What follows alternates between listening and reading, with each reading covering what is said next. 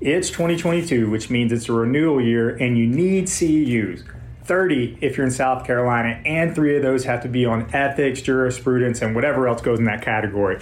Look, the year's going by fast, and you can knock out all those requirements with a MedBridge subscription, and you can get 40% off with the discount code Better Faster Pod. I have a friend named Shelly, and she's a little lazy. Her words, not mine. She hasn't done any con ed over the past year and a half until she got her subscription set up. And what she does is she just puts modules on her phone while she watches 90 Day Fiance. Great show, by the way. Is she learning anything? No. But is she getting the local governing bodies off her back? Yes. Your subscription also includes NSCA credits, OCS certification prep courses, patient education, home exercise programs, EMR integration. There's tons and tons of resources. Again, use the discount code Better Faster Pod to get 40% off your individual subscription. That's the best price that MedBridge offers, okay? Only the best for our listeners. Now enjoy the episode. Hey, everybody, welcome to another episode of the Better Faster podcast. Today, Brandon and I are talking about CrossFit as a sport, what it takes to be successful, and specifically what our athletes are doing to prepare themselves for the upcoming regionals. If you could, please subscribe, go to iTunes and leave us a review. It's really helpful for us. We really appreciate it. You can also leave a comment or a question in that review so we know what you want us to talk about. Hope you enjoy today's episode.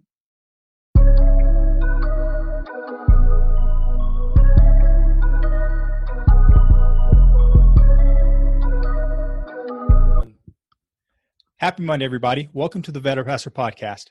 Okay, we're two weeks out of the CrossFit Open. The dust is settled, and we now know who's going to regionals. And Josh, you've had so many athletes qualify, I can't even keep count. Multiple divisions too, man. Individual, team, masters. How many total was it? Um, we have two, uh, three individuals, uh, three males, a team, which is uh, four individuals, and then uh, two masters athletes. They'll be doing the masters qualifier. Wow, man, that is that is huge. First off, congratulations. Thanks, man. It's all, all the congrats to them. I just uh, I just try to you know stand there and, and make sure they don't get hurt. well, I know I know that's not an easy feat for any of you, for you or your athletes, because uh, you've been there before. You're you're regionals athlete back in the day, and you can speak on this. Um, maybe correct me if I'm wrong, but it's a lot harder to get there nowadays than it used to be, right? Oh yeah, it's a lot harder. I I have no shot anymore. Back in the day, it was um, you know, it, it was not nearly as difficult. Mainly, there wasn't as you know as many uh, quite the volume of people participating from one aspect and then a lot of people didn't treat it so much like a sport like it is now. It was kind of like you know you were just having fun and and like to compete and happen to be pretty good at it. You can kind of go um, but they've narrowed the field and more and more people doing it now. It's almost got to be a full-time job for these individuals. That's man it's it's crazy man. Like there's just some studs out there. I mean you know i've seen i've seen just some of the people some of the things you, your people do in the gym, man, it's it's it's crazy just the amount of volume they can take. And you know, I know you had one guy who posted on social media that um, I guess life had gotten in the way, and he hadn't been training quite as hard as he mm-hmm. used to. Um, but he but he he just like credited his programming for the past like was it three six months or something like that and he was able to make it. Yeah i, I appreciate that. That was a that was a, a nice little plug. Um, it kind of shows uh, sometimes it's not necessarily about the the quantity you know uh, eventually especially leading into regionals there's got to be a decent amount of volume built up to be able to withstand the volume that's going to be that weekend. But uh, the rest of the year the volume uh, doesn't necessarily have to be as crazy as people think it does. A lot of times it just needs to be really specific to that person uh, and you try to figure out how you can get the the most bang for your buck when it comes to your training time well, real quickly, man, let's uh, let's back up for a second, um, just for you know people that might be there listening that might not be as familiar with CrossFit and the sport side of things. Can you talk about a little bit just what the structure is like? You know, about the CrossFit Open, uh, going to regionals, and then you know who qualifies and kind of go from there. Right. Yeah. So um, the CrossFit Games the is the pinnacle of kind of the sport of fitness, and that occurs every year uh, in August. Now it was in July. It keeps getting pushed back. The team, just like every other sport, the season seems to get longer and longer and longer. So now uh, it's the first week in August, and that's what you see on TV. That's the top one percent of the one percent of people that participate in CrossFit. Uh, so to get to that point, uh, there are regionals, and I believe there are 17 regionals all around the world. Actually, um, you know that uh, you have to qualify for. You go to these regional competitions and then you have to perform well, and they take a small number of people from each region. It depends on what region you're in, on how many they take, but usually it's between three and five individuals um, or three or five teams at each region that will qualify for for the games. But to get to that regional, that's the open. That's what we've all been talking about. Uh, you know, lately and what everyone gears up for because that is the season for most uh, most people in the sport of fitness. Uh, since there are you know hundreds of thousands of people competing for a select number of spots at these regionals, most likely the open is kind of the the the goal, the game plan. It's the uh, it's the game day for everybody. So um, that's where we kind of uh, we start with everyone. So we got the five week open that occurs uh, usually the end of February into March. Regionals are in the middle of the summer, like um, May or June, and then the games in August. So uh, that's roughly about the, the whole timeline of the season. Gotcha. So, you know, super competitive we're in the season right now. We've established that, and you know, really, what I wanted to accomplish this episode is is just to use this as an opportunity to really pick your brain about what it takes to get to regionals. I mean, your athletes, they're all studs. They work extremely hard, but I know there's a lot of details and factors at play because you're not just sitting around babysitting mutants. So, where do we begin, man? What's you know, what's the secret? You know, what what's it like to train for the sport side of things, to be competitive versus you know someone like me who's just trying to stay fit?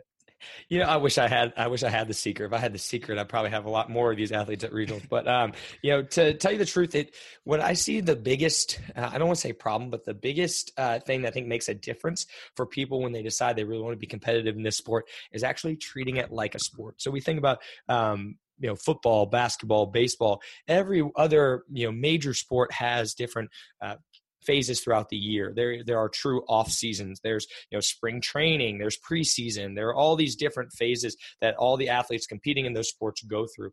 But the issue with CrossFit and the sport of fitness is the training and the sport and the competition are so close alike that people end up doing more of like competition competition style training or testing all year round. They don't really um, partition their training based on time of year. Uh, I think that's the first step for a lot of people is okay, if this is going to be your sport, if you want to maximize your potential uh, in this sport, you have to look at it from, you know, from the season. So if the open is the start of the season, you can kind of backtrack all the way around from now all the way until next open. And you figure out, okay, how long is my off season? How long is my kind of my transition phase into more of like a preparatory period? And then what are you going to prioritize in each one of those? And being okay with uh, not necessarily being eh, you know being able to pr your Fran time every single day but focusing on the things that you need to work on in the off season for example, maybe you need to really get stronger to compete in this sport because now, I mean, you saw this year, you had to be able to complete eh, to clean as a male 315 pounds or more. Females were, you know, you had to really be able to clean probably 215 or more to be able to stay in the hunt to qualify for regionals. That's a pretty big number. So maybe you identify, I've got to get stronger.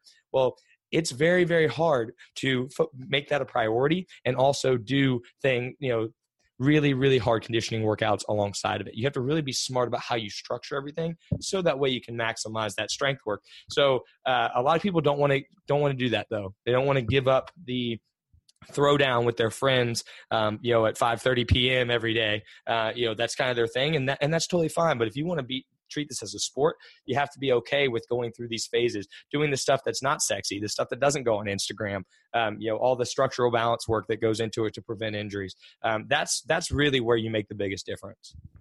Yeah, that that's a great point, man. I, you know, I think um, as human beings, it's it's hard for us to sometimes wrap our minds around doing less to get more.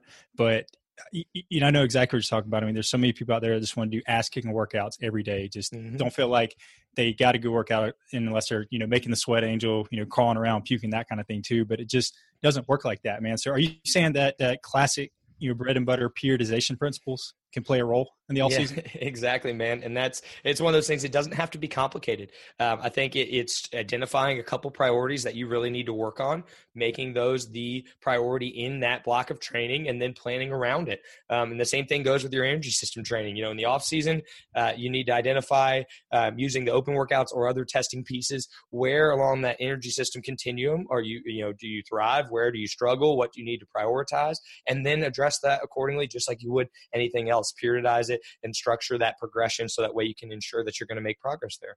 Um, so it really is like, uh, you know, you know these basic strength conditioning principles don't need to be thrown out the window. Yes crossfit is kind of innovative in a way in which it throws all these different combinations of things together in sometimes ways that have never been seen but when it comes to preparing for it it's just like anything else. You identify the demands of the sport you figure out what you need to work on you prioritize accordingly and then you put in the work. Got you man. So now being in season what's what's the volume like now what's a typical day like for one of your athletes yeah, so, yeah. Now, now is a little different than say leading into the Open because the Open is a five week competition with one workout a week. Usually, people are going to do that twice uh, unless they absolutely crush their first attempt. You almost always improve a second time just from being able to change your strategy. You know what to expect, that kind of thing. Um, you know, I don't necessarily advocate everyone doing it a second time. I'd rather them not have to, uh, but a lot of them will do it second time. So it's really maybe ten workouts over five weeks. Versus now we're we're preparing for six to eight workouts in three days. So it's a, a very different type of competition. Uh, so their training actually changes. Um, all of my athletes have pretty much shifted their training days to Friday, Saturday, Sunday as training days, um, which you know again can be a bit major lifestyle shift if they're not used to that. Uh, just to kind of mimic that training um, or that that competition type feel. Um, every Friday, Saturday, Sunday is when the most of their volume is going to be occurring. With you know Monday being an off day for most of them, and Tuesday, Wednesday being uh, you know lighter days, maybe working on uh, very specific individual stuff. Uh, and then especially our team coming together on the weekends to do some team type activities on Friday, Saturday, Sunday. So um, that also allows some people maybe who you know don't do doubles all the time uh, because believe it or not a lot of my athletes even ones that qualify for regionals aren't doing two sessions every day um, contrary to what you would probably believe if you just look at instagram. Um, you know it, that's not always necessary. It can be it can be great but it's not a, a mandatory thing but now we have to kind of get used to that. So now they're starting to introduce maybe a second session on Saturday, a second session on Sunday if they're not, uh, you know, when they're not at work. Now that they can maybe fit that into their schedule, and they have to also make it a priority in their life to to get that second ses- session in because it is important to start building that volume. Um, so we are in that process. Uh, to tell you the truth, um, I kind of put it in you know three phases for the team and individuals because all of our uh, team and individuals are all the last weekend. So that means they were nine, basically nine weeks out after the Open is when um, is when the competition was. So, uh, well, I, it was really nine and a half, I'd say. So I gave everyone time off because it's so important to get out of the gym, get your mind off of things. Um, you know, I, I, had everybody that tracks their food not track their food for a week to get their mind off that too. And I'm telling you, it probably drove some people crazy because they're so so analytical about it. But um, some time off, and then they have a nine week period where I'm kind of putting it into three three week blocks. That first three weeks still relatively normal training, not a ton of increase in volume from what they were doing um, because during the open, the volume is actually pretty low because it's the intensity is so high in the open workouts. So they don't have a ton of volume. So I don't want to just jump into a really high volume training phase. So it's still pretty normal from a training volume standpoint. Um, for the individuals, I'm picking kind of what energy system I think they need work on the most, and I'm starting a progression on that because I really only have nine weeks. I can't really work on everything, so I want to pick kind of the thing I think they need to work on the most. Um, for the teams, the the each three week block kind of the amount of ball, training that's individual versus team switches a little bit. So that first three weeks, probably 80% what they're doing is still very individualized. 20% is teamwork where we're trying to get used to starting doing things together, synchro work, splitting things up. Then as we get into kind of weeks four to six, it's like 50 50 individual stuff versus um, team stuff. And then as we get kind of those last three weeks, most of what they're doing is teamwork. We might even know the workouts by that point. So they're going to get be able to practice very specific things to the actual workouts they're going to be doing. Um, but and over the course of the nine weeks, volume will build slowly throughout the whole nine. Um, some other things I'm focusing on too is uh, you know in the beginning right now I'm trying a lot of really really random and obscure movements, things that are not necessarily practiced all year round. Um, things like ring handstand push-ups, weighted pistols, handstand walk, obstacle courses. Um, I'm trying to get as much variation as possible these first three weeks.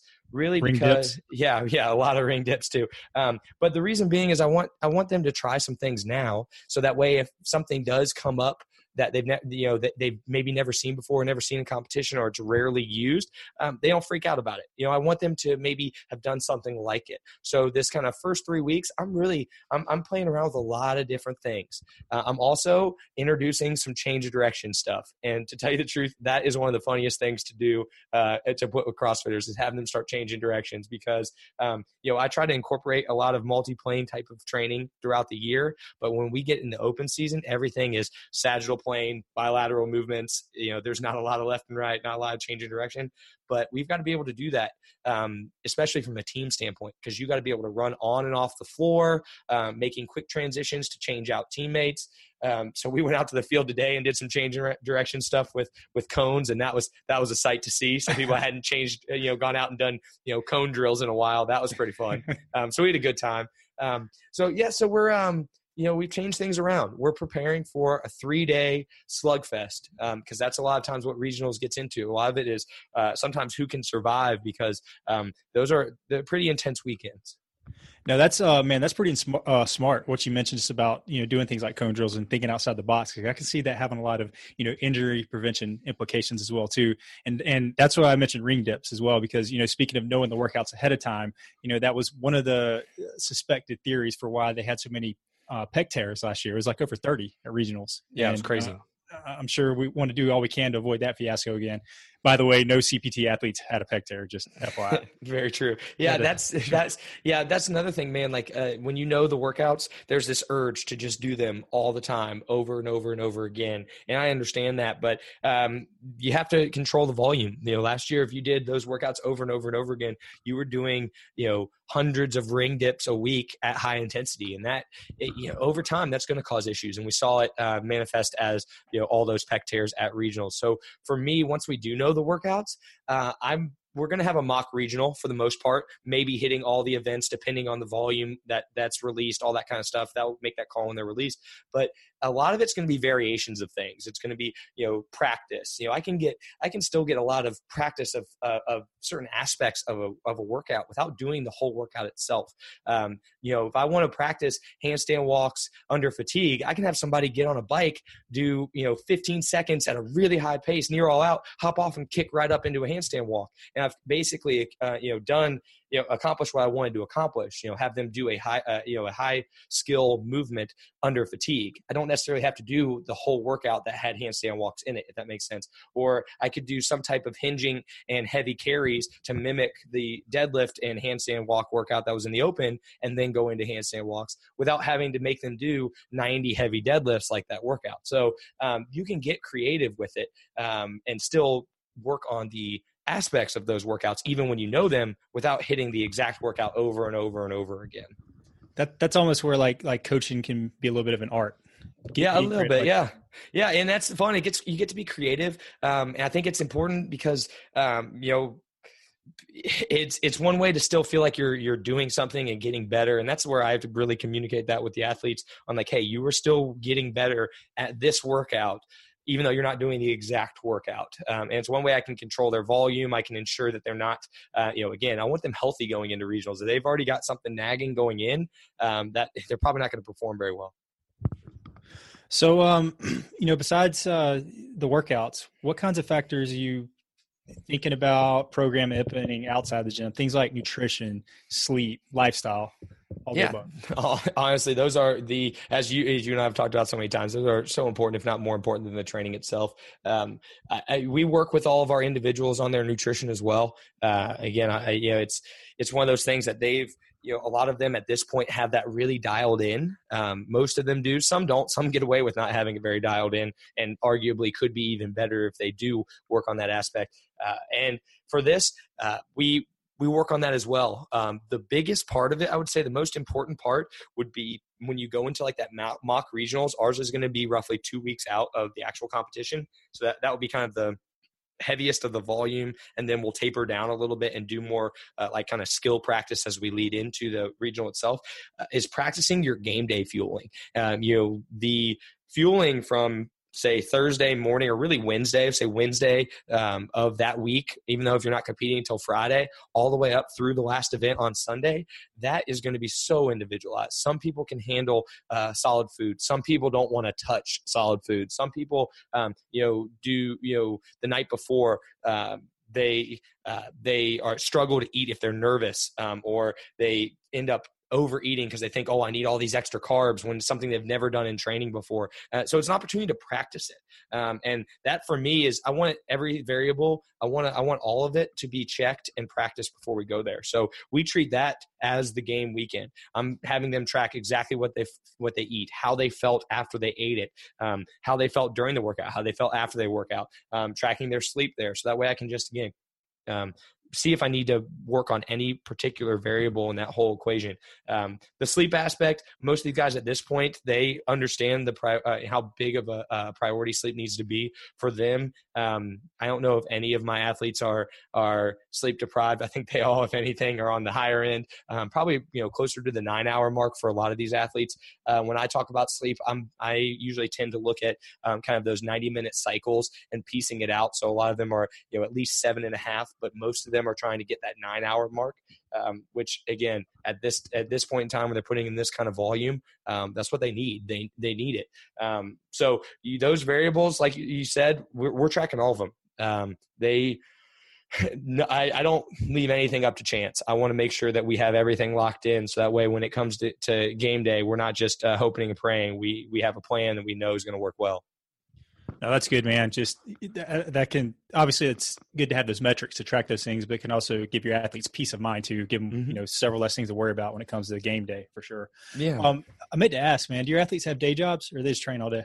Yeah, they all do, they all do, man. Um, so some of them are their jobs allow for a lot of flexibility that helps. So um, two, I guess, of our individuals, one works on a farm, two, uh, two uh, own gyms. So uh, while and while you think, oh man, they own gyms, they can train all day. Uh, those guys work harder as hard as anybody else I know. Um, you know, co- getting up and coaching the 5 a.m. class, and then then training, then coaching a couple more classes, then training, and then coaching and locking up the gym until like 7:30 at night, and then getting up at 4 a.m. the next morning again. It's like they're they're having to put in work too. So yeah, they own a gym and it lets them train during the day um, they they're still working. And then on our team, um, we have uh, a couple of them are coaches. Um, you know, w- one's still in school. Um, trying to think. One's a PT actually. PT. Um, trying to think. Uh, but yeah, most of them are working. One's actually a, an engineer. So uh, give these guys credit. They've made this a priority in their lives, and um, it, it's been great to see them them all succeed.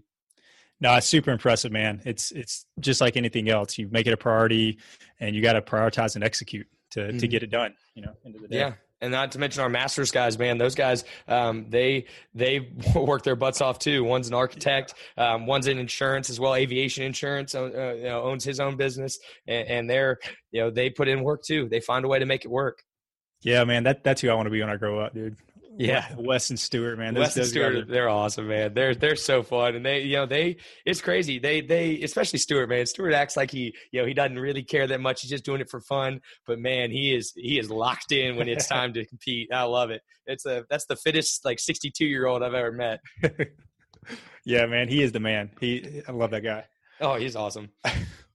awesome, man. So, um, just real quickly, if there's any CrossFit athletes out there listening who want to earn their spot at regionals next year, or maybe miss it by a few spots this year, it's it's only getting more competitive. I'd highly consider looking into Carolina Performance Training to go to the next level. I mean, the results speak for themselves. Ten athletes this year. That's right. That's what I, I think I did the math right. Is it ten or eleven total? Yeah, um, I guess that would be I guess it'd be 11 because we have six on the team. Um, gotcha. Yeah, so there are okay. six in the team. Four will actually compete, but there are six on the team. But yeah, thank I, thank you. I appreciate that shout out, man. I do. I mean, 11, 11 this year alone is amazing, and and that's all you need to know, in my opinion.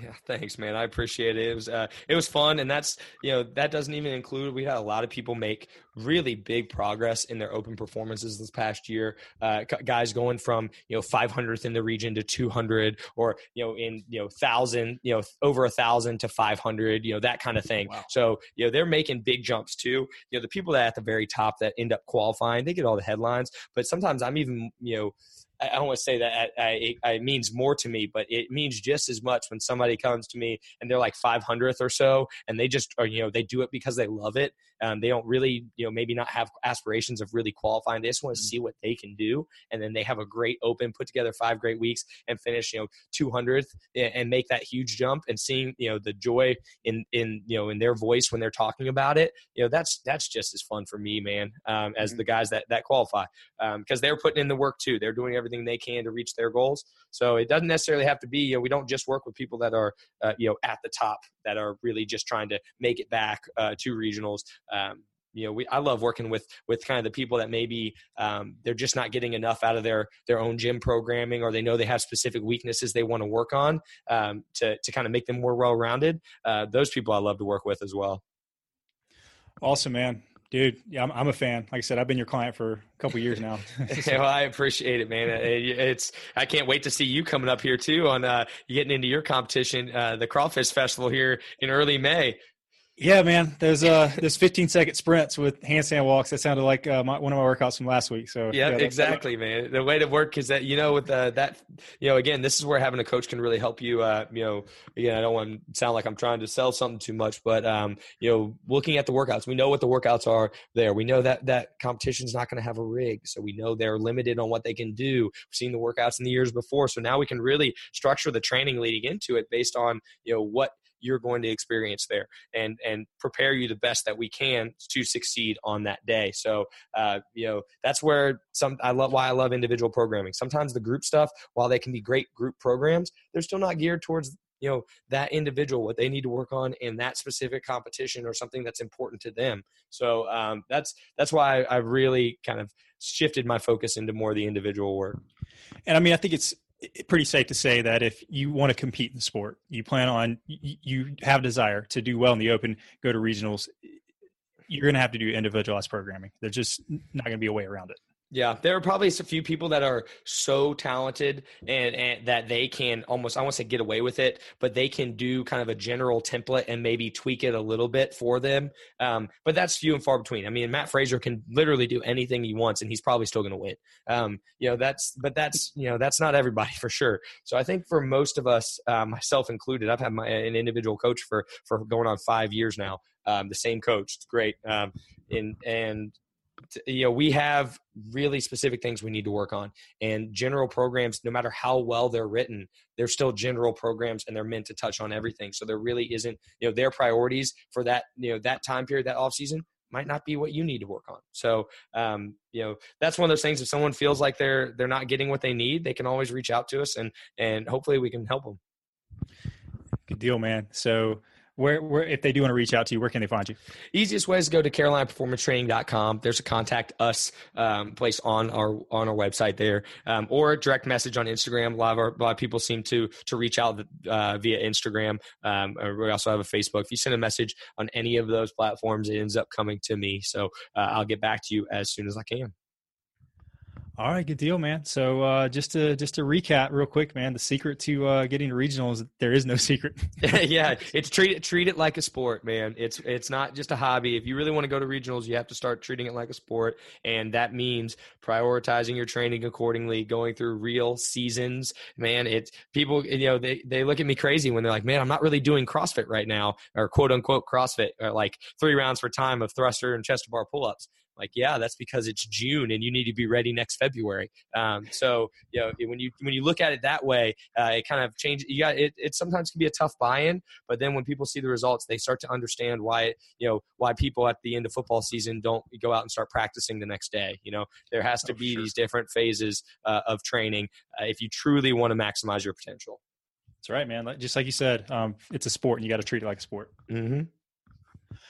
All right, man. Well, um, that's all I got. So um, I'll, go ahead and sign us off, man. Uh, if if you want more, you can find us at the betterfasterpodcast.com or at betterfaster podcast. Uh, once again, Josh is at carolinaperformancetraining.com or at cpt underscore strength. And you can find me at vertexpt.com or at vertexpt. Hope you have a great week, and we'll be back next Monday. This episode is brought to you by Vertex PT Specialist. One patient per doctor physical therapy per hour Guaranteed. The best physical therapy ever. Check us out at vertexpt.com or on the gram at vertexpt.